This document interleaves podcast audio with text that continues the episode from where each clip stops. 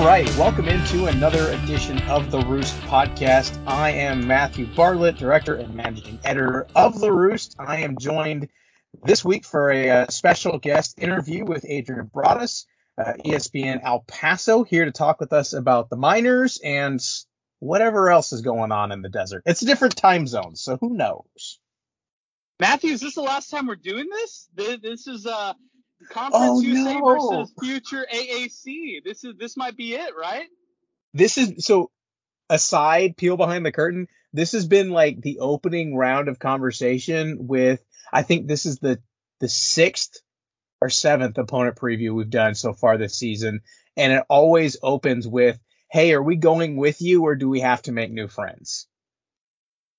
And I've been trying not I, I don't even know that. friends from Jackson State. I don't know people from Sam Houston State. I mean, we're fortunate to know people from New Mexico State because that's, you know, just 45 minutes away from El Paso. But Liberty, I mean, you're going to have to uh, hook me up with them so the people out there at Liberty so I can start doing podcasts with them. Hey, I know a guy. And fortunately, that was one of the the really interesting parts. So the the season preview that that side plug for Everybody who hasn't bought that yet. Patreon.com slash at the roost, at the roost.com slash shop. Go to both of those websites, subscribe on Patreon. You'll get the preview for free. Quick plug. But during that preview, one of the things I did was I kind of, and you helped me with this, kind of got, you know, favorite memories from Conference USA days. And then I sat down with some guys that cover Sam Houston and cover Jackson State and New Mexico State and Liberty. And I got the, hey, give us the spiel. Who are you guys? So part of the preview, if you haven't gotten it yet, I have a little bit from guys who cover all of those schools, and so maybe we can make new friends. Although I was like, we are leaving. I'm not going to see you, but somebody will. Adrian might. There you go. I'll, I'll just, you know what I'll do, Matthew? I'll just take uh, I'll just take your beautiful work of, of, of art that you do every single year along with your team at the Roost, which by the way, it's it's the Conference USA Bible. I called it that last year. I'll call it again this year. Whenever you're looking at Conference USA football and, and referencing it, I'm referencing your you, uh, all the work that you guys do. Um, so I, I'm always appreciative of that but maybe we can convince somebody from Sam Houston State or from some of the new new acquisitions for Conference USA to write this next year so they can carry on the torch and then you can build like a like a whole brand and a whole legacy even with Rice leaving Conference USA. I like this. I'm I'm okay sharing the load. Um, right. But aside, quick question. I'm curious. What's your favorite thing that's in the preview? This is completely unscripted. I promise we'll get to UTEP next.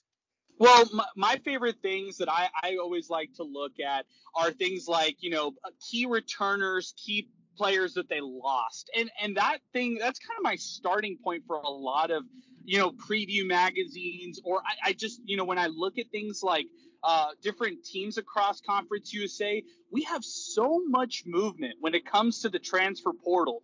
Referencing those key players who come back versus the players that the teams lose is so vital for me. That's where I start all my prep and all and when I'm kind of diving into all these teams. Who they who are they bringing back? Oh yeah, I remember that name. Oh, I remember that name. Yeah, definitely. And I, I always like to see those kinds of things. Yeah, I, I, it, it's by far, I think it's the most helpful for me when I'm putting things together, especially with the transfer portal, because it's no longer safe to assume that whoever star player was for X is still there. And I think, yeah, I think of like KD Davis with North Texas, who went into the portal and then I guess pulled his name back out like the week I was going live, and I'm trying to figure out does he go in the magazine, does he not? That was super fun. Thank you, KD Davis. I mean, you're back now. I wish you the best of luck when you're not playing Rice or UTEP. But and aside, I think the transfer portal it kind of is a natural jumping off point for this conversation because I think it, it matters a lot. UTEP has always been well, I back up. Dana Dimel in particular, but but in his time as UTEP has has hit a lot of JUCO. He's utilized the transfer portal before it was cool. Right? You know, I'm putting that in air quotes. So transfer players have have, all, have been a big you know piece of the puzzle for the Miners in recent years. I, I want to focus first on the guy that they're losing, uh, Jacob Cowing, arguably the biggest loss to the transfer portal of any Conference USA team this year. I think that might be fair. So starting there, what what is the loss to him of him due to the UTEP offense? And and what does it kind of look like with without him as the guy you can just hey throw it to him no matter what? Yeah, I, I anticipated this being kind of the first question, Matthew. I'm not really uh, surprised by this, and you know, it's a it's a real interesting thing that unfortunately UTEP had to deal with all off season long. I mean, you know, Jacob Cowing could have easily dragged this on for a long time. He could have waited, you know, until the season actually started before, or, or I mean, close to the season, maybe, you know, um, you look into May, you look into June, you see tran- guys still uh, declaring that they're hitting the transfer portal. Jacob Cowing could have done that. He could have prolonged what he did as far as just uh, you know being an overall prospect and all that kind of stuff. But what he did initially was make a decision that was strictly for his kid, and he has a kid who you know it's a it's a real interesting story because going all the way back to his rookie year, uh, Jacob or his freshman year, Jacob Cowing actually stormed onto the scene with the Miners. But I remember a game specifically against UAB in which he left the, the, team facility right away and he got on a plane to watch uh, or to witness his son being born. And uh, what he had to kind of deal with these past couple years is a long distance relationship with his son, and I think he was tired of that. So he moved back home to Tucson with in Arizona. If it was up to him, I think he would have elected to stay in El Paso and play with the Miners. But, you know, it, it was a family decision. This was something that was all uh, fueled by his son and how much he really missed him. So, yes, while UTEP will miss Jacob Cowing in a huge way among their wide receiver corp, I, I think they understand. I think it was kind of that uh, understanding all across the board that he was ready. He, he's ready to move on and make a very professional and mature decision for himself. Um, as far as UTEP you know, supplementing the loss of him. I don't know. It's going to be a, a, wide receiver by committee. I, I look at Kelly Akharaiyi uh, coming out of Tyler Junior College. He's going to be the guy who's going to have to step up right away. He's not he's not Jacob Cowing. I'll tell you that right now, Matthew. But he might be Justin Garrett, or he might give you production like Justin Garrett, and that's what UTEP needs. So you lose Jacob Cowing, you lose Justin Garrett. It's a tough loss for you and your wide receiver core, but I do expect UTEP uh, to supplement those losses with uh, some of the acquisitions they got here in the transfer portal.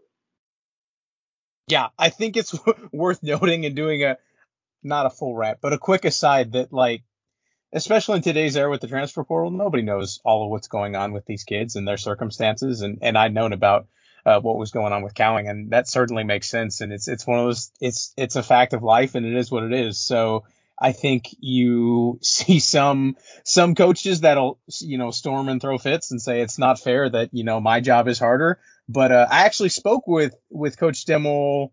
Man, what was that? June, early June, something like that, mid June. I'm losing track of time.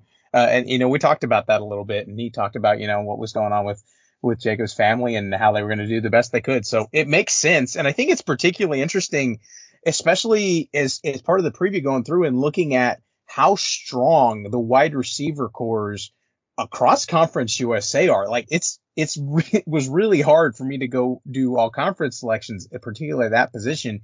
Uh, UTEP, I just kind of scratched my head, and and then another part that kind of made this more challenging me for me to put together is because when I was going through that list and looking just at offense in general, I was trying to pick all conference quarterback selections. And I think by default, Frank Harris got the top spot coming back and, and coming off a conference championship team where he was a, a key part. The next spot was kind of difficult, but I ended up picking uh, between Chris Reynolds at, at, Charlotte and Gavin Hardison at, at UTEP. So is it is it crazy to think that UTEP has a quarterback that that coming into the season you could make a reasonable case as an all conference player? Like can you believe that that that is a fact of life where we are right now?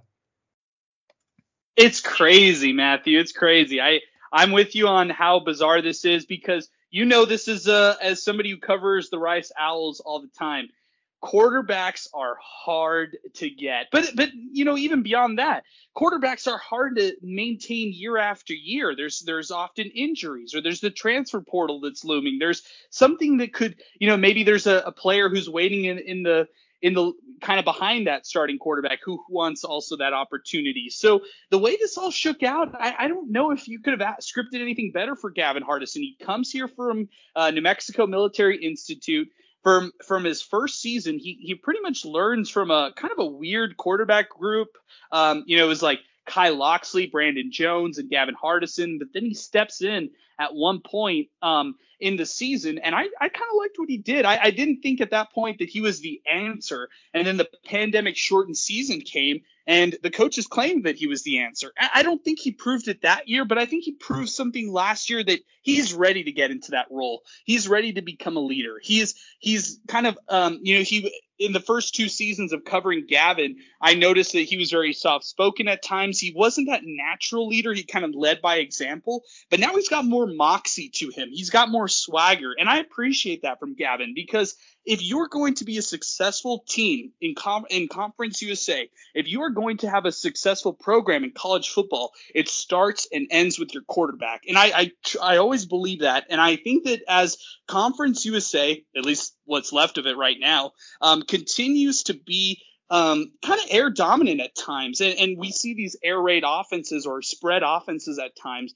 Gavin has an opportunity to really shine this year because of his his arm. He, he has a, a real big arm. He can he could throw out of the off the field, and I think that this is a guy. I don't know if he's necessarily like you know your tier one guy in Conference USA, but can he be that guy? Yeah, I think he can. And uh, this is going to be really his prove it year for Gavin Hardison. He's the guy I'm looking forward to uh, seeing how he progresses the most out of this whole team.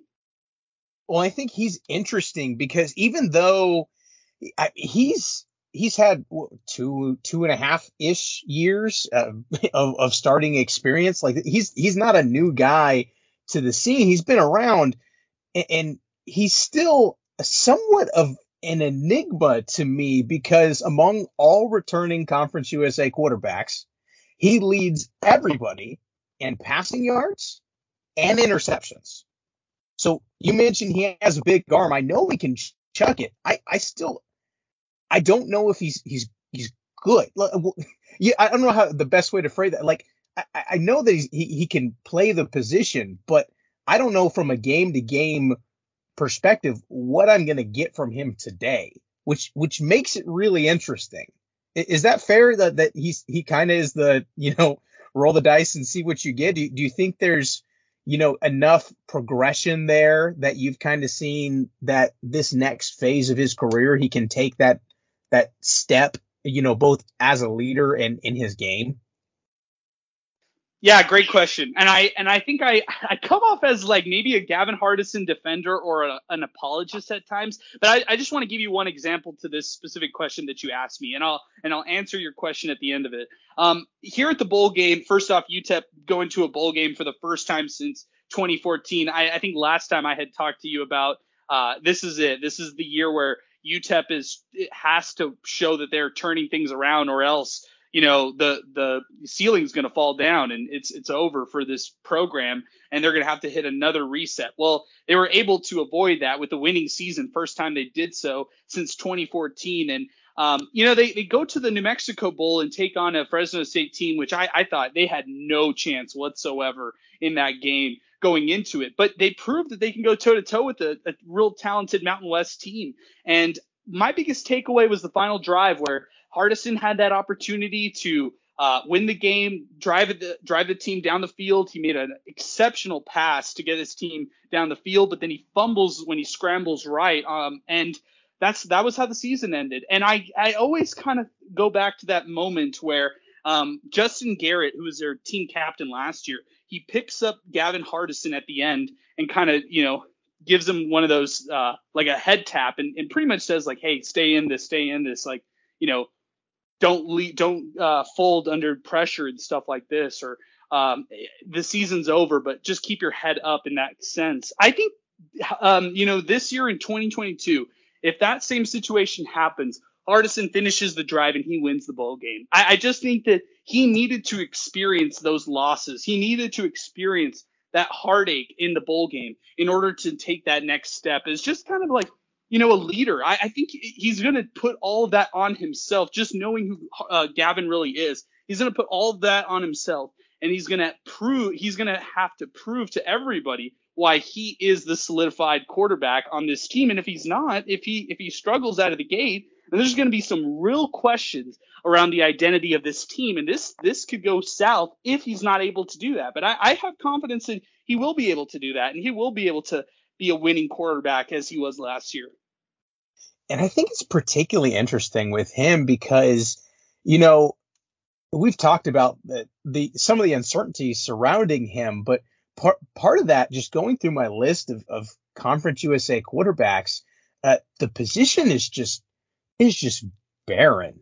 It's been kind of a rough the the non like you pull out Bailey Zappe and Mason Fine over the past like five years of Conference USA quarterbacks, and like you have some guys that had a couple years, but it, it hasn't been great. And I think this year is another uh, going through. I'm like, who's the fourth best quarterback in Conference USA?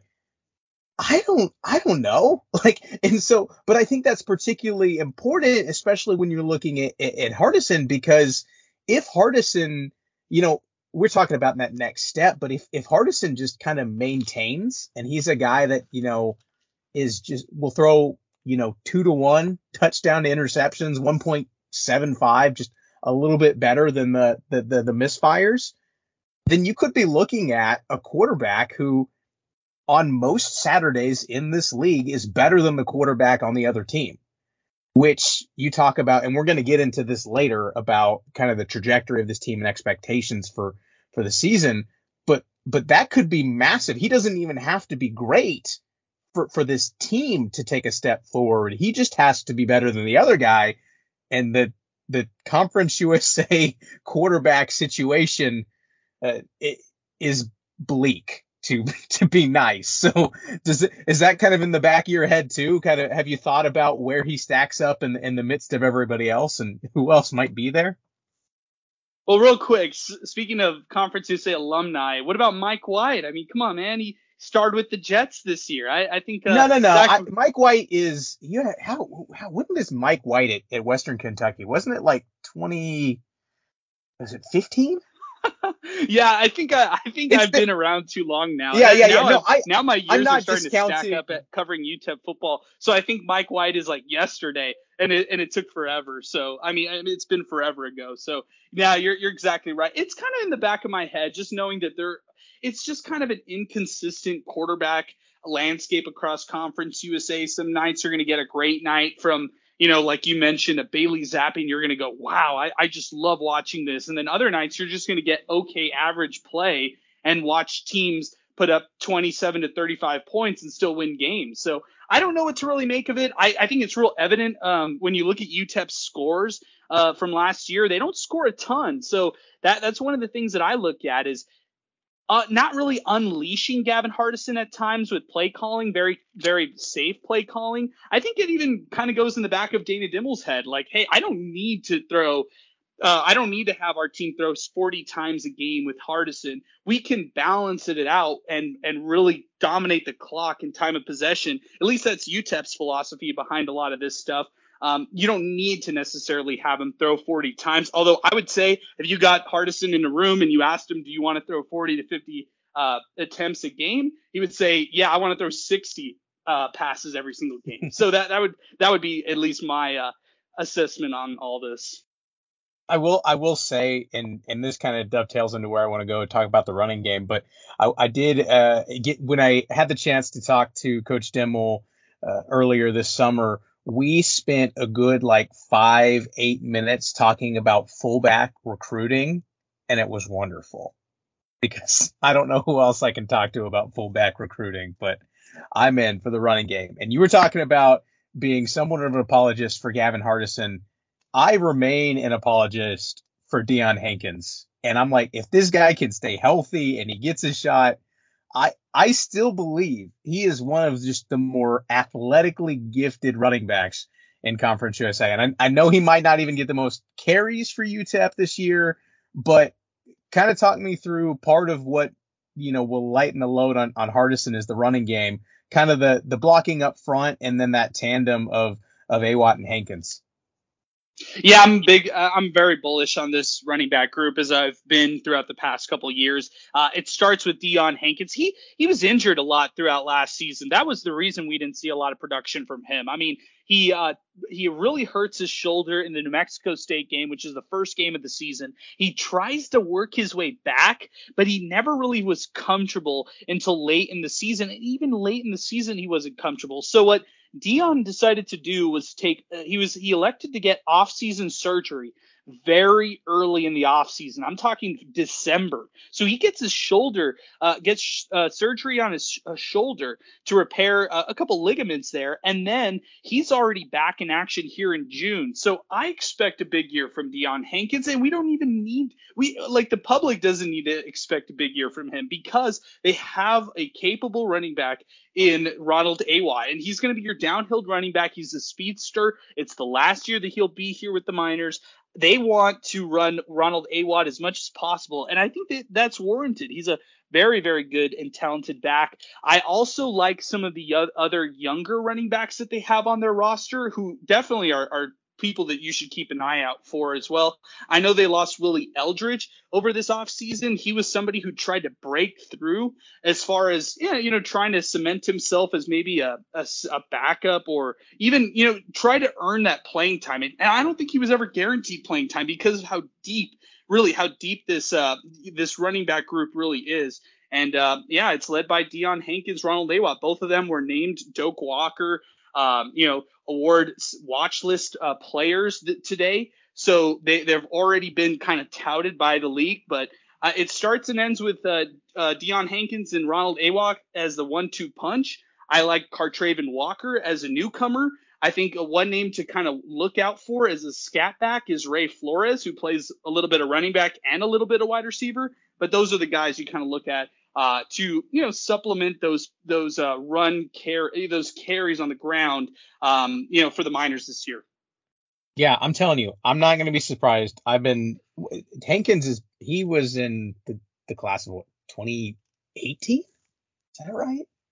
2019. 2019. 2019. Uh-huh. That's to say, I've been pounding the table for Deion Hankins. We're going on what? This is season number four, so I'm still in. nice. All right. We'll we'll see what happens. And then I know the last uh, group I want to hit on. I think offensive line is so interesting. I know that there was a little bit of change. They do get some back. Of course, you know, losing some of those key pieces up front can make things difficult. How's the kind of the big picture um, on the offensive line? I know Andrew Meyer is kind of that fixture in the middle who getting a center back is is huge, especially one capable like him. But but what else does that line look like? And how does that kind of fit into the picture of it's a team that wants to r- lean on the run game. They have a, a veteran quarterback. How does that kind of fit into the mix and, and flush it out? Yeah, I'm I'm a big fan of Andrew Meyer, the center for the Miners. I think he's a standout uh, player, redshirt junior. I like Zuri Henry, who's your left tackle. I, I'm, I'm a big fan of Elijah Klein when he's healthy, right guard for the Miners. This year, you're going to see Justin Mayers take his first, uh, you know, his first snaps at the left guard position as a as a returning uh, as a returning player on this roster. However, he didn't have that much playing experience since Bobby DeHaro was in front of him, and he was you know UTEP's anchor at the left guard position. By the way, that left guard position. Will Hernandez, who ends up playing for the New York Giants, drafted in the second round, now playing with the Cardinals, uh, Bobby DeHaro, who gets a shot with the Indianapolis Colts during their rookie minicamp. And now you're getting Justin uh, Mayers, who is going to fill that role at the left guard position. So uh, big shoes to fill for him. I'm a little worried when it comes to the two deep with this offensive front. Like when you look at it on paper, you say, wow, you know, four guys returning on the offensive line. It looks sharp, uh, good size to all these guys. I just get a little worried when it comes to the two deep with these linemen. You you just can't really afford any injuries on your offensive line, and that's not a place you'd like to necessarily be in if you're the Miners, because uh, hey, we we all know it. It's, it could be UTEP, it could be Rice, it could be anybody. Um, the offensive line does suffer injuries. I mean, you know, you you suffer a lot of injuries in the trenches just in general, and uh, that's one of those position groups that you cannot afford any injuries whatsoever. Yeah, especially if you're playing smash mouth football and you're going to get in the trenches, you're going to have these guys hit.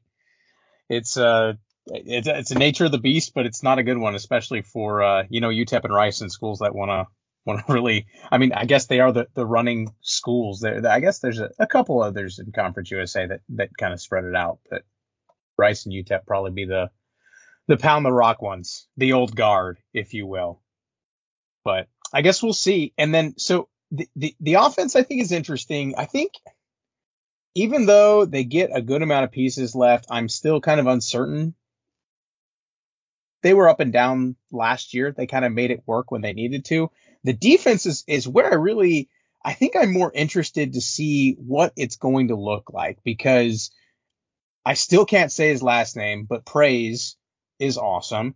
And I know he's going to be awesome, but this is a defense that was number two in total defense in Conference USA last year, which I don't you would have given me a hundred guess and say who's number two in total defense in Conference USA, and I don't think I would have gotten to UTEP at any point because that's it was incredible what they were able to do. Uh, but can they get back to? I'm not even gonna say top two, but top five. Is this a defense that can hang in that upper tier area? And then uh, how? With uh, with the personnel they have back and and what's it going to look like? Can they win in the same ways? Yeah, great question again. Um, UTEP allowed just 25.22 points per game last year. That is really impressive. This is a team that just simply did not allow points. And uh, I, I, you know, I'm a huge fan of Praise Amaewhule, the defensive end. Uh, he has now a running mate, which I, I also like to to really reference. And that's Jadrian Taylor on the opposite end. Uh, he comes from Kilgore College. Jadrian, Jadrian Taylor had a great season. Um, you know, when he first started with the Miners back in 2020, but this was really his first year of getting a full body of, of work in a full season. So Jadrian Taylor is another guy to really look at on their uh, defensive line. I mean, hey, pick your guy. Keenan Stewart, Kelton Moss is your interior defensive tackles. Those guys played um, a good chunk of last season hurt, and they played through injuries, and those guys are tough as nails. I also like um, Maurice Westmoreland. He's going to be a newcomer that everybody's going to watch on the defensive end. I, am I'm, I'm going to ask Dana Dimel, can you play five guys on the defensive line? Because it's like you can you can go eight deep with that defensive front, and you'd feel pretty confident. My biggest question for UTEP, and they can't answer this right now, is will they get linebacker Breon Hayward back for another year?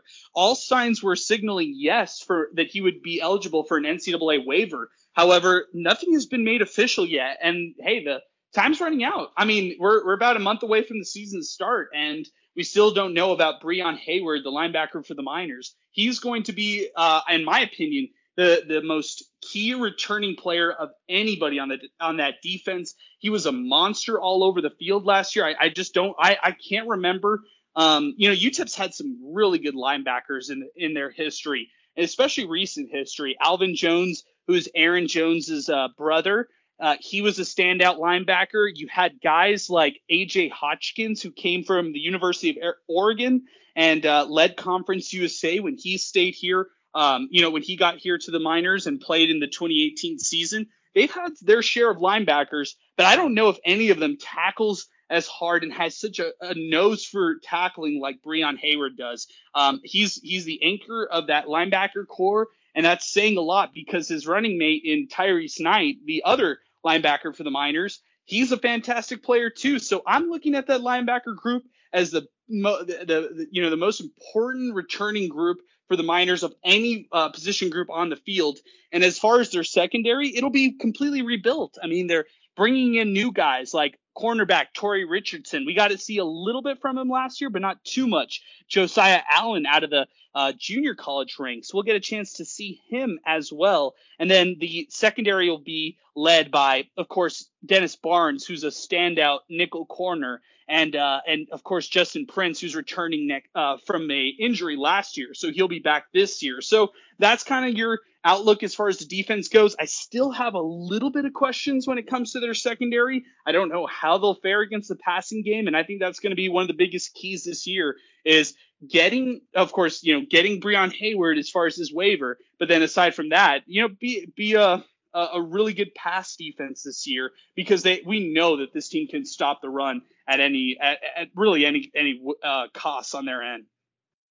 Yeah, I I mean, and there's there's a lot there, and the, one big picture Conference USA thing, something that I kind of was was noticing as I went through and kind of looked at all these teams, that the the edge position and the defensive line in Conference USA this year is is loaded. Conference USA has produced like some great like edge rushers, and I mean, I think they've probably had one or two guys drafted off the edge in the last two, three, four seasons, which has been phenomenal for this league.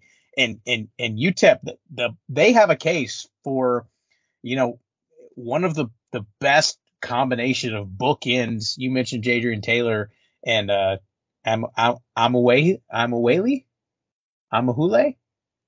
Praise. Almost there, almost there. A Ameule, Ameule. You know, after he's been in the league for what for the fourth year, I'll I'll get it at some point. Um, but there those two, yeah, no worries, you're almost there. Those those two are incredible, and yeah, you know, I yeah, I'd, I'd be okay. it's like, how can we figure out how to play only like one corner? That if we can get there, you know, there's some schools that are in that position. Uh, obviously, you can't do that, but yeah, I think it's interesting. Those two combined 12 sacks last season, kind of a big deal how much of how much of the secondary I'm going to call it uncertainty. How much of the secondary uncertainty do you think can be masked by by the D line in that tandem? Because I think ideally, yeah, you you like to have a rock solid, you know, four, five, six guys that you can trot out there on the back end. But do you think that that front four is so good that Hello? UTEP can kind of get away with having a a okay. You still there, secondary? Matthew? You still there? Yeah, I'm here. Uh, Matthew, sorry, I, I, missed I missed the last thing that you said. You cut out um, as soon as you were talking about uh, just kind of other things that the the secondary could do to mask the defensive line. Yeah, I I, I guess uh, sorry about that, but uh, just kind of getting to it like how because the front four and that that rush is so good. Eh, do you think that that UTEP might be able to get away with just having a a okay secondary if if the front four and that rush is so good. Like, how good does the secondary have to be for this defense to stay playing at a level like they were last? Yeah, year? I, I think the, I think I could see that. I, I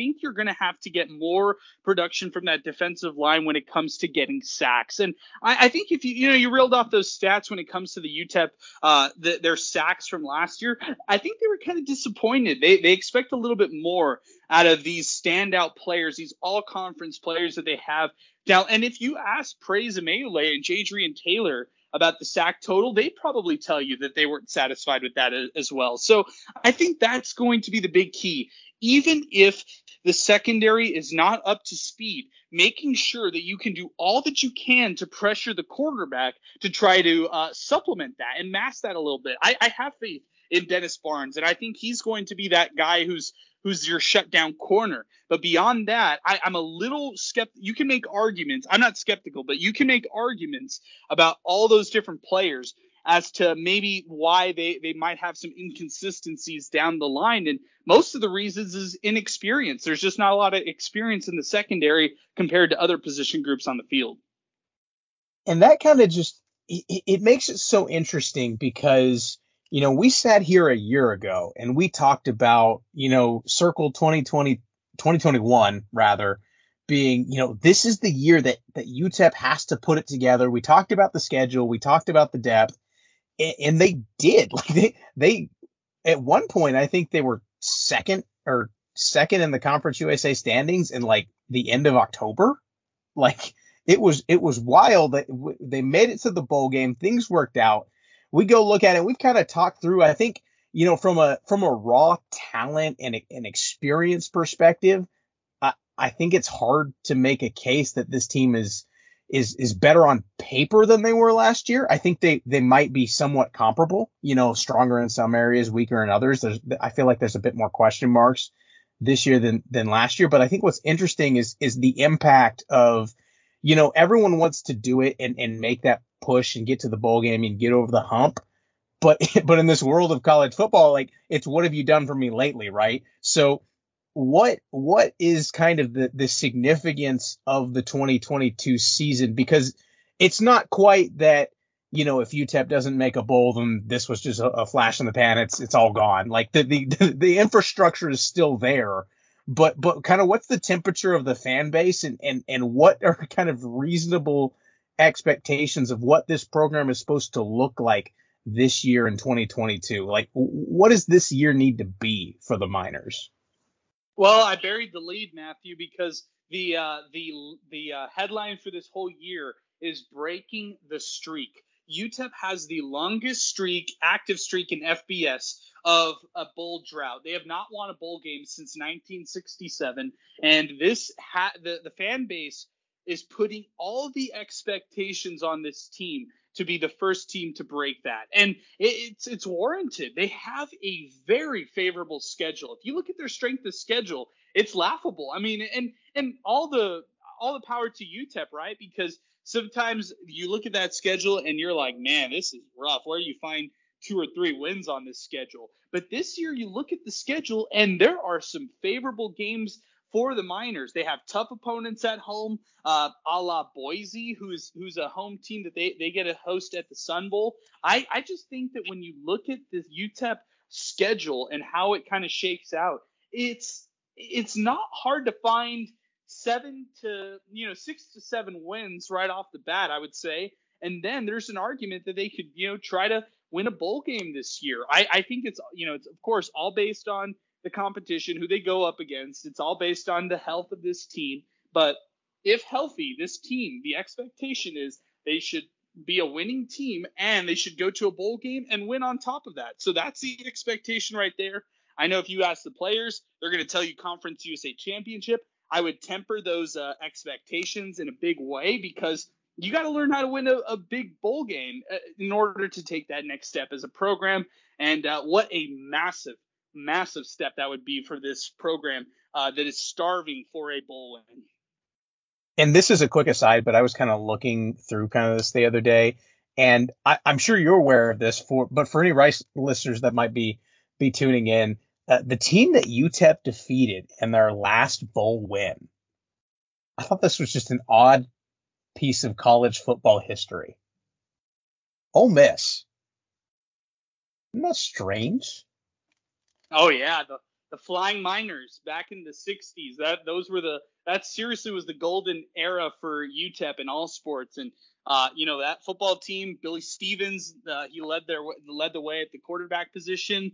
Uh, yeah, I hear those stories about um, them beating Ole Miss and how a tightly contested game that really was. I, I believe it was like 14 t- uh, 7, if I'm not mistaken. Um, nonetheless, UTEP secures that win. Very funny. Also funny to note that it was at the Sun Bowl where they play at. Right. So, you know, they're, they're playing at their home bowl game, essentially. And uh, yeah, that's the last time that you get a chance to see UTEP actually win a bowl game, 1967. There you go. There's your trivia factoid for those listening. And then I think – you know, uh, obviously bowl win is was big, but I kind of thinking, and this kind of dovetails back into how we kind of started our conversation that you know our, our sad goodbyes, but Conference USA is is going to look really different in in 2023, and then I mean, who knows what this league is going to look like by like 2025? Who like I nobody knows. Everything with realignment is crazy. In in the previous iterations of Conference USA, and I'm going back to, you know, like the Memphis Houston days, ECU, you know, like the first wave and then this last wave where it was kind of steady. Uh, UTEP has kind of been a team that's been non competitive uh, for the past, you know, 20 some odd years in this. They have last year where they they make the bowl game and they are a competitive team and even in the games they lost, UTEP played really good football. You know, what does it say about, you know, the identity of this program if say say hypothetically we we get through 2022 and UTEP I'm not even going to say, you know, wins a bowl game, but UTEP gets seven, eight wins and gets to a bowl game, maybe it's nine. Like if UTEP can just have a, a solid, good season, they've strung back to back together. And then you get newfound Conference USA where a bunch of the top teams the last couple years are leaving. Now, where does UTEP fit in the mix? Is is that kind of like does I'm not gonna say it hangs in the balance, but does it kind of have feel like this year means more for what's next than maybe in years past? This is the this is the breakout video where I go on a on a long rant and I, I talk about how UTEP is really trying. This is the this is the biggest year because you're exactly right. You hit the nail on the head, Matthew. This is the year right here where UTEP. Now it's forget Conference USA as far as showing what kind of identity they have.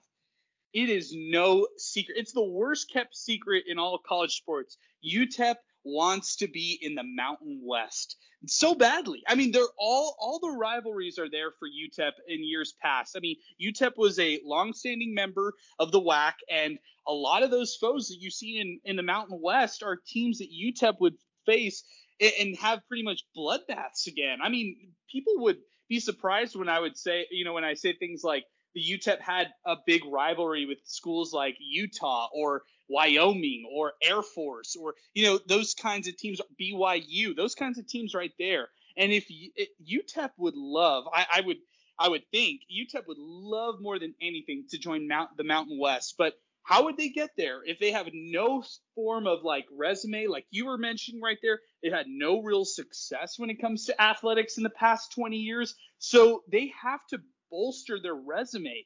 And as we know with realignment, as we know with the shifts in college football, things can change on a daily basis. And if UTEP can prove to the national audience that they are a team that you might want to bet on in the year in the years to come, why not? I mean, this is a, an athletic department that has been overhauled. They have a new athletic director who's uh, you know now been here for five years. A new he hired this head coach in Dana Dimel. He hired the new UTEP basketball coach in Joe Golding, and uh, things are trending up for the uh, I guess you should say the uh, the higher rated, uh, the higher attended programs in men's basketball and, and football. So while UTEP track and field continues to hang banners left and right as far as what they're able to do, you haven't really seen it out of the major sports. But I think you could see a shift if things go right, if they if they have a little bit of luck on their side, if things start to shift for UTEP's favor.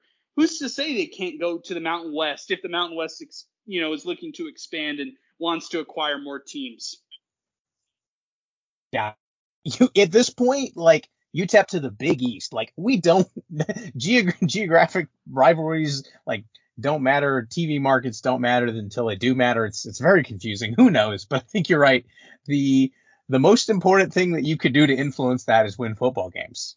And and basketball is great, but but you got to win football games. So I think it'd be interesting, especially in this year. And we talk about it we talk about it all the time how Conference USA is is not like a, it's not like the SEC or you know the Big Ten, a, a or a, maybe even a Pac-12 in some years that's top heavy where you can pick two or three teams and they're gonna win. they're gonna win the conference championship. It's gonna be one of those three every year, rinse repeat. I mean, in Conference USA, I mean you got you know maybe Rice and FIU are probably at the bottom of the teams that have the longest route of, of having that success to make the threat. But even those those teams, you know, are punching for bowls. So we don't know what's going to happen this year. But I think it's it's certainly interesting to see.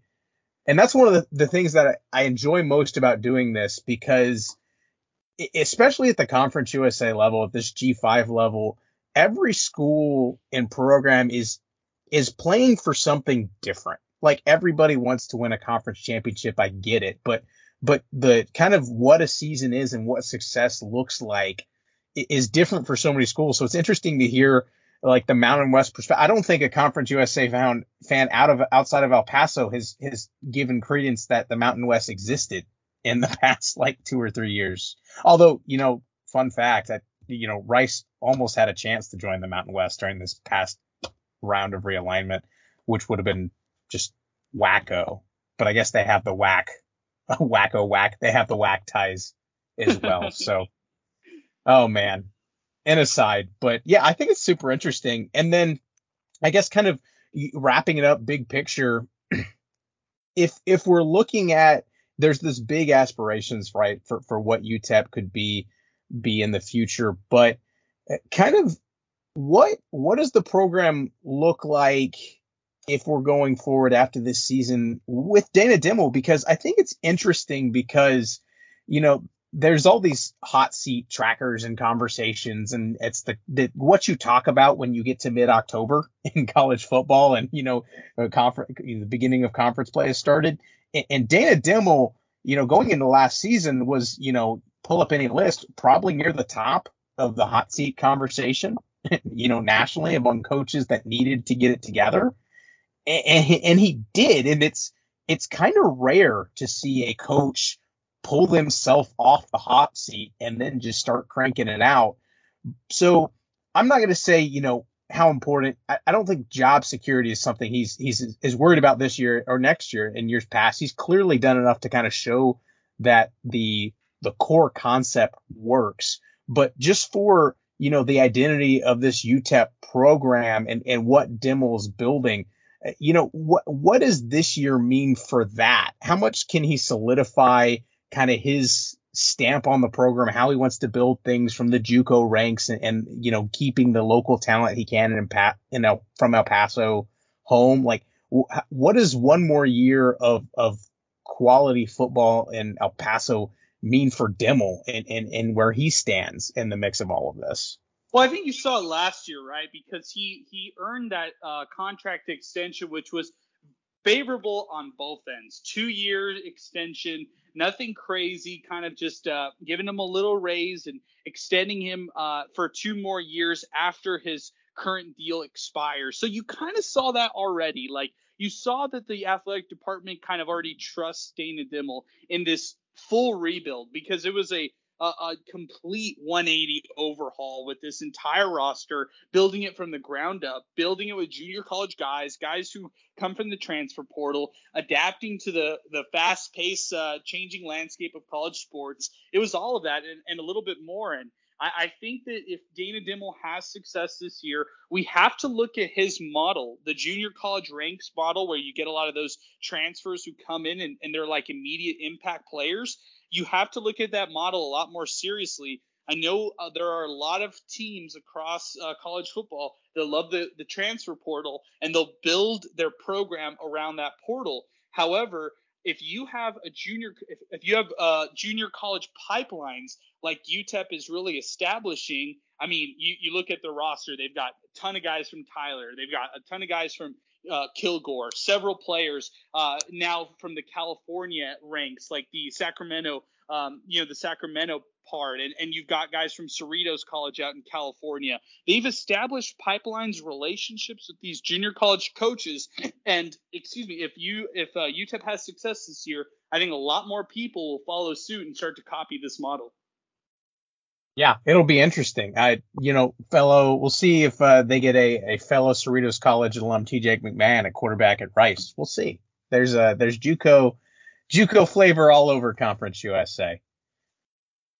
But that's a conversation for a separate pipeline or separate there, pipelines, separate separate podcast. Uh, we could be talking Conference USA quarterback battles till the cows come home. But I do want to finish off. Uh, I can't let you out of here before we go through the round this is kind of a staple. We do this every offseason with with all of our guests who come through. Uh, we'll give you a run through. What's the list at now? I think it we're at da, da, da, eight questions. Kind of top of your tongue, tip of your tongue, top of your head. I don't know why those two phrases are, are different or like that, but kind of first gut reaction on a, a couple things about the Miners uh, for the coming season. Sound good? Sounds great. Let's do it. All right. On offense, who leads the team this year in touchdowns? Deion Hankins. No hesitation. No hesitation. This is the bounce back year. I like this. Deion Hankins hype train. We're starting it right now. All right, other side. This kind of feels like treating. Uh, so who leads the team in sacks? Whew, uh, I'm gonna go with I'm gonna go with Bake. I'm gonna go with uh, Jadrian Taylor. They call themselves Shake and Bake. Uh, Praise Maule and Jadrian Taylor. This is JT's last year. I know, um, you know, just talking to him how badly he wants it this year. I'm gonna go with uh, JT, Jadrian Taylor, uh, Bake out of Shake and Bake. Is this like some reverse psychology? We're gonna pass this along to Praise so that he will uh, try just a little bit harder. Yeah, I like that. Let's do. Let's. Uh, I'll, I'll send him this clip and uh, I'll tell him what he, and then I'll ask him what he thinks. I love it. Okay. Uh, which player for the Miners is not going to be a preseason all conference selection, but he probably should be? It's an easy one for me. Breon Hayward. I, I don't think that he's regarded across this league. I think that he's undervalued. He is the he is a be- he, he's arguably the best player on defense for UTEP, and that's saying it with Praise Maule, Jadrian Taylor, uh, you got Dennis Barnes on that defense. That's with all those guys on that defense. And I'm still looking at Breon Hayward as possibly the best defensive player that they have. And that's just, uh, you know, a, a, true testament as who, who he is as a player. He came from Marshall. Um, and now he's with the Miners and really shining through these past couple seasons. I don't think he'll get the recognition he deserves. Uh, if he does get that recognition, then I'm taking somebody on the interior as far as the line. I'm taking either Kelton Moss or Keenan Stewart because when you look at the Pro Football Focus advanced analytics on those guys, they absolutely love those two uh, defensive interior linemen, and it's hard not to because on their assignments, they, they regularly they're the, they're probably the most consistent guys you're going to find in, in the interior defensive lineman uh, category, uh, just game after game. All right, going a bit from the old heads to the young guys. Uh, rookie of the year.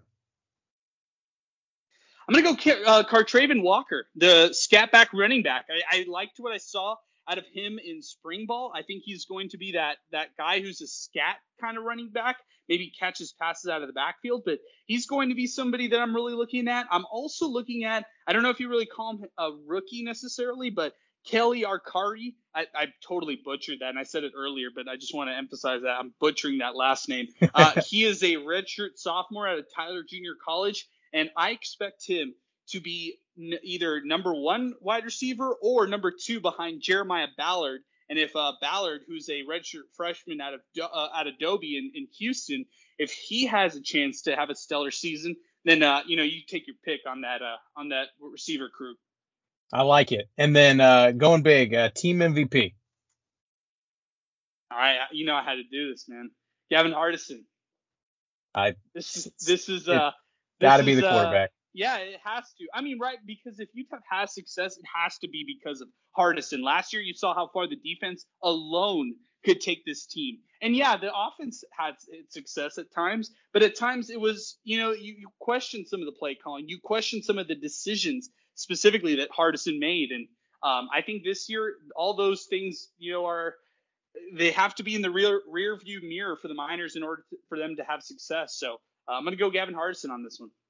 All right, big picture, kind of looking at conference. Uh, UTEP's finish. Is this a team that's bottom, middle, or top of the pack? I think you know I'm I'm very high on this team, but I think realistic. Let's be realistic, right? This is a middle of the pack team, maybe above middle of the pack. They're not winning Conference USA. They're not going to contend for Conference USA this year, in my opinion, as of right now. Uh, who knows? Maybe they shock everybody and they make a run for it. But uh, this is a team who could probably finish again, like how they did last year, seven and six, seven and five, something along those lines. Hey, I, if you have modest expectations, you can't be that much disappointed. Just, I'm always okay with somebody proving me wrong to the upside. That's fun. Oh man, yeah, I, I hear you on that. That's it's going to be a tough one for UTEP fans if they don't if they don't have that kind of success. I'll tell you that. All right, then uh, at the top, top, top, uh, your pick. Who's going to win Conference USA this year?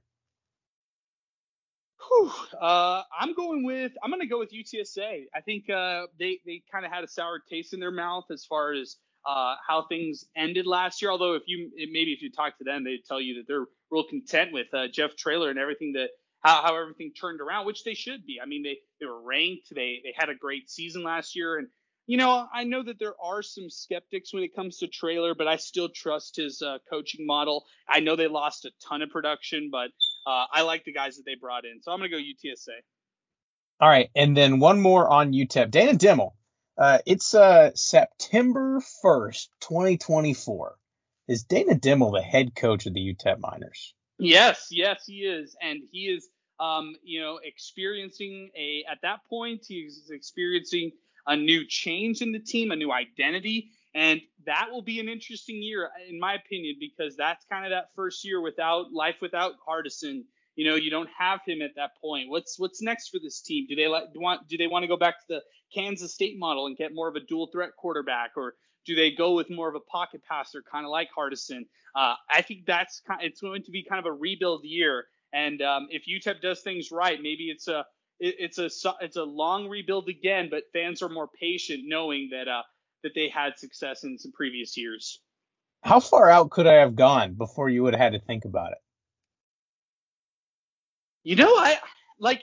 Can I? I'll, I'll be real with you. I just where's Dana Dimel gonna go? It, it, the only the only thing is, is he gets fired, right? Like things don't look up and he gets fired after the extension or he doesn't get renewed after the extension. That's really the only because you know he's he's up there in age and and I'm and I'm not just trying to you know uh, say that no, it's ancient real. or anything by any means, but I'm just saying like let, let's be real as as just humans. Like how mu- how much longer does he want to do something like this? Where does he envision himself? Just you know his his uh, mentor is Bill uh, is is of course you know um, Bill Snyder out, out, of Kansas State, the legendary coach there. So what what kind of uh, advice maybe he's is he giving Dana Dimel at, at this point, or is he giving any kind of advice? Does he want to move up? Knowing that there's so many shifts in college sports right now? I, I don't know the answer to any of those things right there. I'd love to get inside his head and, and kind of ask these kind of questions. Um, but I, I, don't think he's really thinking about that kind of stuff. I think he's pretty, you know, he, he kind of looks at what's what's in front of them and doesn't really worry about the future. He's he's kind of a very level-headed person when you talk to him. He's really great. I will, and we're about to have Conference USA Media Days coming right up here, and Uh, Dana Dimel of all the Conference USA coaches, I, he's he's one of the ones I enjoy talking with the most. Like he's just he's, he's a real friendly, human right? that he's actually friendly. answers your questions. Yeah, he's a friendly guy, and he's not going to uh, to be rude about anything. He understands that you're not you're not covering UTEP day to day, and he'll he'll help you with those kind of questions that you ask him. So yeah, I appreciate Dana. He's the easiest guy to work with out of any coach I've ever met as far as media goes. Um, easiest to work with. Like he'll he'll go on and on, and he's very accessible whenever you need him. He gave me barbecue recommendations in Houston last time I chatted with him. There you go. I love it. I'm like, okay, it's he good knows stuff. stuff. He's been around the block. I, I like it. good stuff, Dana. Good stuff. I'll roll with it. All right. Well, we will close out and get you out of here. But before we do, um, where can we pay attention to, to you and the miners and, and what do you have going on? I know you're just not going to be you know, twiddling your thumbs the next what four or five weeks we have to, till the season gets here. Yeah, uh, we're going to have a lot of coverage for the UTEP football team on our website, 600ESPNElPaso.com. Uh, best way to follow us is 600ESPN on Twitter. We have our Miner talk show, which is after every UTEP games. But uh, yeah, I would just say to check out the website, and also if you have a po- if you uh, check out our podcast, it's 600 ESPN El Paso wherever you get your podcasts, and we have a daily podcast from our our uh, daily radio show. So uh, that's that's the best way to follow us. 600 ESPN El Paso.com. I'm all in. Well, thank as always for joining us, Adrian. I, I know you you talked about how you love having us chat with you at the top, but at the bottom, I'm going to close it off. We love having you on and, and talking uh, UTEP and, and just getting to the, you know, Rice, UTEP, like into the weeds group of five football talk. If this is where the passion is at, man, like people care and I love it. People do care. I miss Carter on this call, but uh, it's always great to chat with you, Matthew. Um, and you guys do a great job at the Roost. Just want to commend all the stuff that you guys do. Uh, I hope that I hope that we get a chance to talk soon. Uh, and if not, hey, good luck in the AAC. Uh, I'll be definitely following all the stuff that you guys post all the time. You have to make new friends, but that's that's for another time. We'll never forget you. All right, we'll close up shop this week. Next week we will be back with our season preview series. We're wrapping them down. I think we just got a couple schools left, and then we've covered everybody, and then then it's officially football time, or at least fall camp time. We'll get there. But until then, uh, thank you everybody for listening. Rice Fight. This show was edited and produced by Carter Spires. It features music from Joseph McDade.